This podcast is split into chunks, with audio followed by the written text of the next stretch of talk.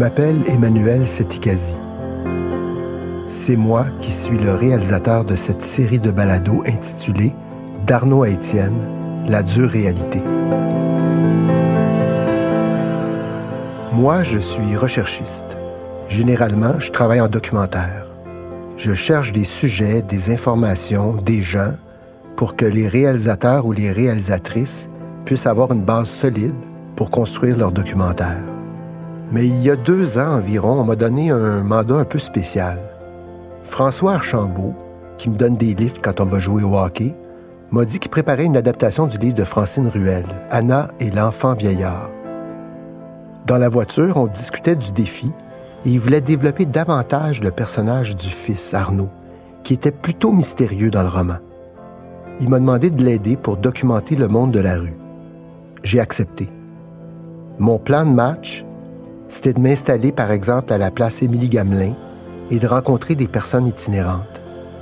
En fait, je me disais que j'allais rencontrer un maximum de gens pour que François Archambault puisse faire un portrait assez juste d'Arnaud. Mais coup de théâtre, Étienne Allard, qui est le fils de Francine Ruel, a accepté de participer au projet et de rencontrer François. Comme je suis aussi preneur de son, François m'a proposé de l'accompagner pour l'enregistrer. Je me souviens, la première rencontre, on était nerveux. On s'était donné rendez-vous au centre-ville dans un parc. Ça s'est quand même bien passé. Rapidement, Étienne s'est ouvert.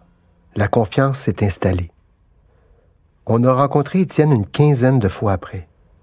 On se payait un sandwich, on s'installait dans les marches d'un édifice désaffecté, puis on discutait. Parfois aussi, on se promenait avec lui. Il portait toujours un micro, donc on pouvait le voir et l'entendre réagir avec d'autres personnes, un peu comprendre le, l'univers de la rue. Le fait aussi qu'on ait pu le rencontrer plusieurs fois sur plusieurs mois, ça nous a permis de voir comment il pouvait évoluer dans sa vie. On était là quand Étienne a pris possession d'une petite chambre. Euh, je me souviens comment ses yeux brillaient.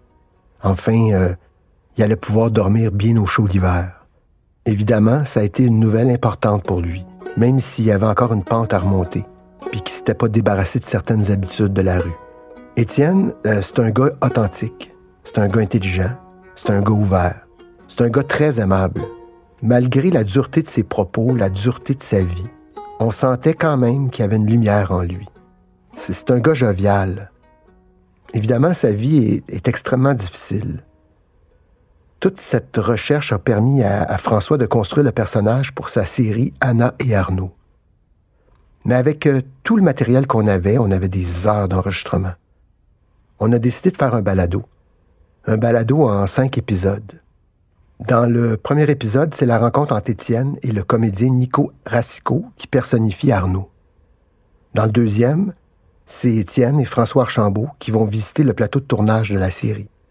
Le troisième s'intitule « La vie dans la rue ». Le quatrième porte sur la consommation de drogue chez les personnes itinérantes. Et finalement, le cinquième épisode porte sur la mendicité.